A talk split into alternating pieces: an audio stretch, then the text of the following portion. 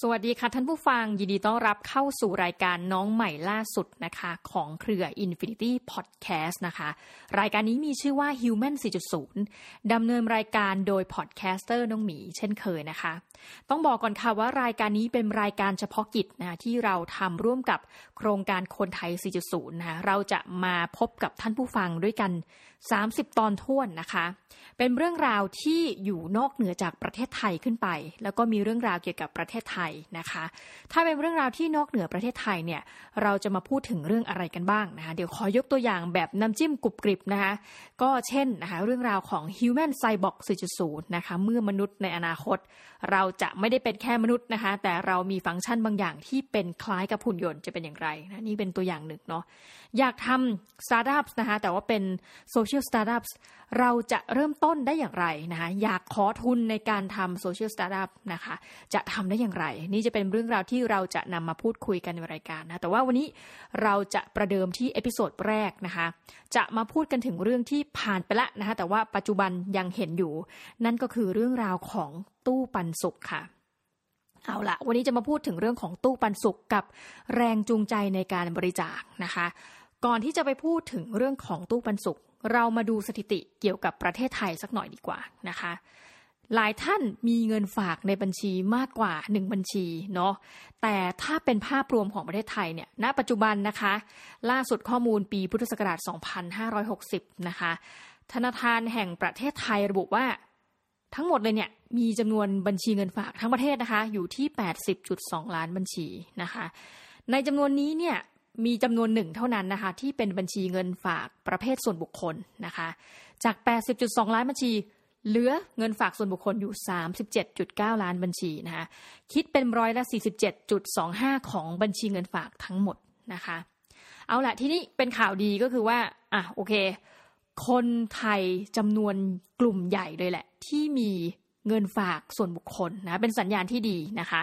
แต่ว่าถ้าเราดูจากสถิตินะเราจะพบว่าในทั้งหมดทั้งมวลของบัญชีที่เรามาพูดกันเป็นหลักล้านบัญชีเนี่ยคนจำนวน 12.2 ล้านคนนะคะ มีเงินติดอยู่ในบัญชีเงินฝากเนี่ยไม่ถึง 500 บาทนะคะโอ้น่าตกใจนะ ในจำนวนนี้นะคะ จาก 37.9 ล้านบัญชีนะคะ กลายเป็นเหลือ 12.2 ล้านนะที่ไม่ถึง 500 บาท หนักไปกว่านั้นอีกนะคะ ในจำนวนนี้มีสับเซตย่อยนะคะ 4.7 ล้านบัญชีนะคะมีเงินอยู่ในธนาคารไม่ถึง 50 บาทนะคะนนี้ต้องขอขอบคุณข้อมูลจากธนาคารแห่งประเทศไทยนะคะ แล้วก็สถาบันวิจัยเศรษฐกิจป่วยอึ้งพากรนะคะ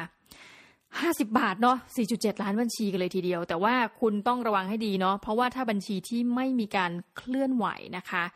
ยิ่งเป็นระยะเวลาที่นานเขาจะมีการกำหนดในแต่ละธนาคาร ถ้าไม่เคลื่อนไหวเนาะบางธนาคารกำหนดขั้นต่ำที่ 2,000 บาท 2,500 บาท หรือบางแห่งเนี่ยกำหนด ที่ 5,000 บาทนะคะ เราก็ต้องดูให้ดี เพราะว่าถ้าเกิดว่าเราไม่เคลื่อนไหวมากๆเขาก็จะหักเงินออกจากบัญชีของเราไปเรื่อยๆเนาะดังนั้น อันนี้เป็นประเด็นที่ต้องระมัดระวังนะคะ ทีนี้กลับมาต่อกันที่เหตุการณ์สถานการณ์นะคะโควิด -19 โควิด -19 เนี่ยเราก็หลีกเลี่ยงที่จะ แหมไม่พูดไม่ได้เนาะว่าส่งผลกระทบต่อคนไทยจำนวนมากเหลือเกินนะคะ รัฐบาลก็เลยมีโครงการขึ้นมานะในการที่จะเยียวยานะคะ ประชาชนทั้งหลายเนี่ยที่ประสบปัญหานะในกรณีนี้ ปรากฏว่าพอเปิดโอกาสให้คนไทยนะคะ ลงทะเบียนนะขอความช่วยเหลือนะคะ มีผู้ลงทะเบียนมากเป็นจำนวนนะคะข้อมูลล่าสุด 23 พฤษภาคม ปี 2563 ที่ผ่านมาเนี่ยนะคะ 22.3 ล้านรายนะคะที่ลงทะเบียน เอาละแต่ว่าในความเป็นจริงนะคะ ก็จะมีผู้คนจำนวนมากมายระดับหนึ่งแหละ ที่ไม่ผ่านเกณฑ์การรับเงินนะแต่หลีกเลี่ยงไม่ได้ที่จะพูดว่าโห 22.3 ล้านนี่ถือเป็นจำนวนประชากรที่เยอะมากนะคะ ที่ลงทะเบียนในการขอสิทธิ์นี้นะคะ แล้วก็มีแนวโน้มว่าทั้ง 22.3 ล้านรายเนี่ยถือเป็นนะคะผู้เปราะบางทางเศรษฐกิจ เอาล่ะ ผลจากหลาย ๆ กรณีนะเราก็จะเห็นคนเดือดร้อนจำนวนมากมายที่เกิดขึ้น ก็มีเหตุการณ์ตู้ปันสุกเกิดขึ้นมานะคะตู้ปันสุกนี้ไม่มีอะไรซับซ้อนเนาะทำเรียนแบบกันได้นะคะ เพราะว่าจริง ๆ ก็ไม่ยากที่จะตั้งโครงการตู้ปันสุกขึ้นมานะคะ มันก็มีอยู่ไม่กี่อย่างเนาะหนึ่งก็คือ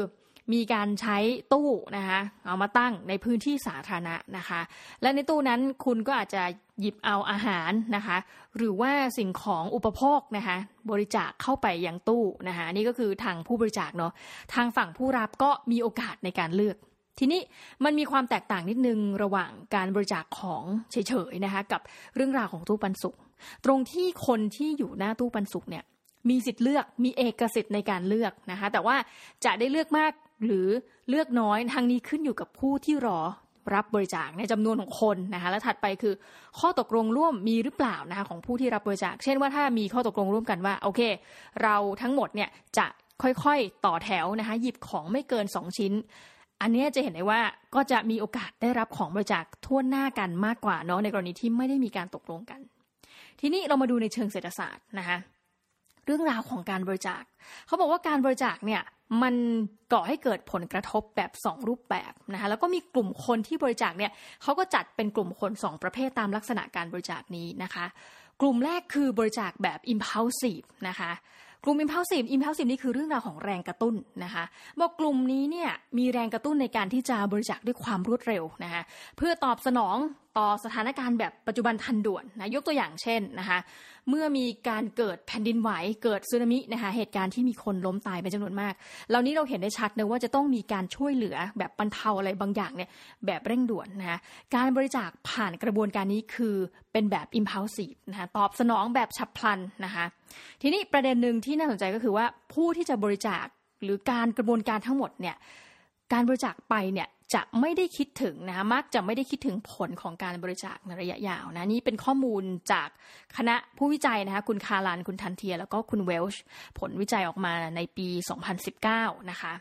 ดังนั้นการบริจาคที่เราไม่ได้คิดถึงแนวโน้มระยะยาวเนี่ยมันก่อให้เกิดความสุขนะต่อผู้บริจาคเป็นการตอบสนองทางอารมณ์แบบหนึ่งนะคะนี่นี่พูดในเชิงเศรษฐศาสตร์ แล้วก็มาถึงเรื่องจิตวิทยาเนาะตอบสนองทางอารมณ์ในเชิงบวกแบบนี้ค่ะ ง่ายและเร็ว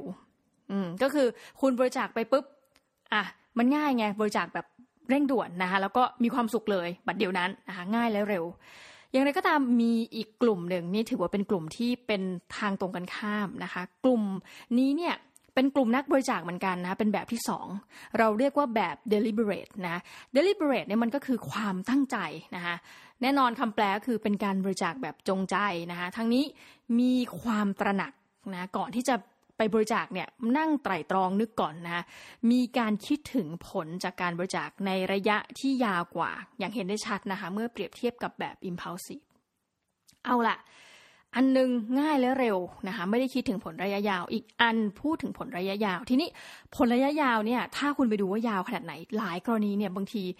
ยาวมากเลยนะเช่นการตั้ง target เนี่ยในลักษณะเป็นเดือนนะคะในลักษณะเป็นปี ดังนั้นจะต้องใช้ความพยายามสูงนะสำหรับคนกลุ่มนี้ ทีนี้เรามาวิเคราะห์กันนิดหน่อยดีกว่าค่ะว่า เอ๊ะ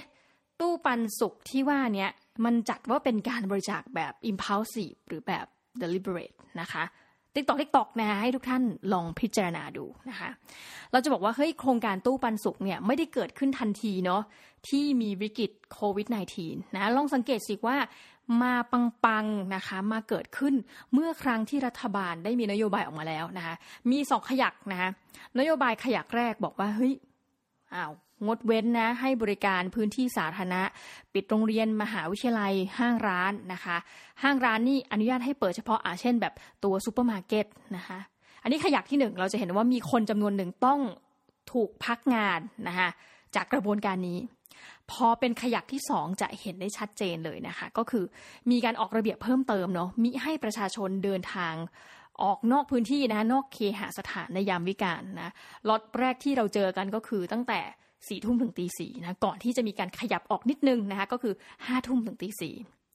พอเป็นล็อตนี้แหละค่ะมีบุคคลจำนวนหนึ่งจริง ๆ เหมือนกันนะเป็นสองกลุ่มนะ กลุ่มแรกคือกลุ่มที่เป็นทำงานเฉพาะในพื้นที่ที่ได้แจ้งไป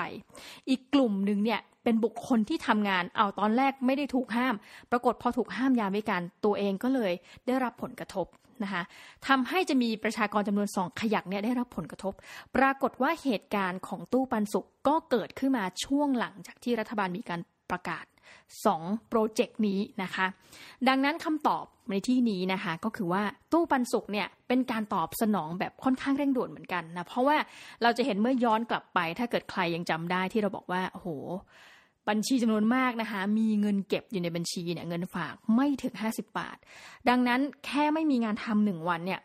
เพราะหลายคนเรามีคำเรียกเนาะหาเช้ากินค่ำ แค่ไม่เกินหนึ่งวัน เริ่มส่งผลกระทบแล้ว หลักสัปดาห์ยิ่งส่งผลกระทบมากเข้าไปใหญ่นะคะ ดังนั้นการเกิดขึ้นของตู้ปันสุกในภาพรวม จึงเป็นการตอบสนองต่อสถานการณ์แบบเร่งด่วน ดังนั้นเราจึงสรุปได้ว่า นับเป็นการบริจาคนะคะ แบบไหนนั่นก็คือแบบ impulsive นั่นเองนะคะสำหรับนี้เป็นออเดิร์ฟของรายการนะคะในรอบต่อๆไปเนี่ยเราก็จะมาพูดถึงเรื่องราวที่มันค่อนข้างหลากหลายนะแล้วก็อาจจะไม่ได้เกี่ยวกับตู้ปันสุกแล้วนะคะ แต่เป็นเรื่องราวที่พอฟังแล้วอ๋อจะเข้าใจว่าอ่า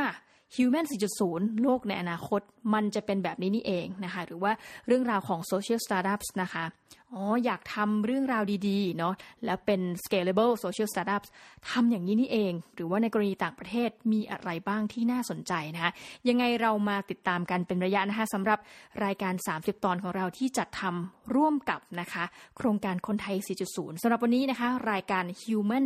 4.0 ต้องขอลาทุกท่านไปก่อนนะคะ แล้วเราจะกลับมาพบกันใหม่แน่นอนค่ะสำหรับวันนี้ สวัสดีค่ะ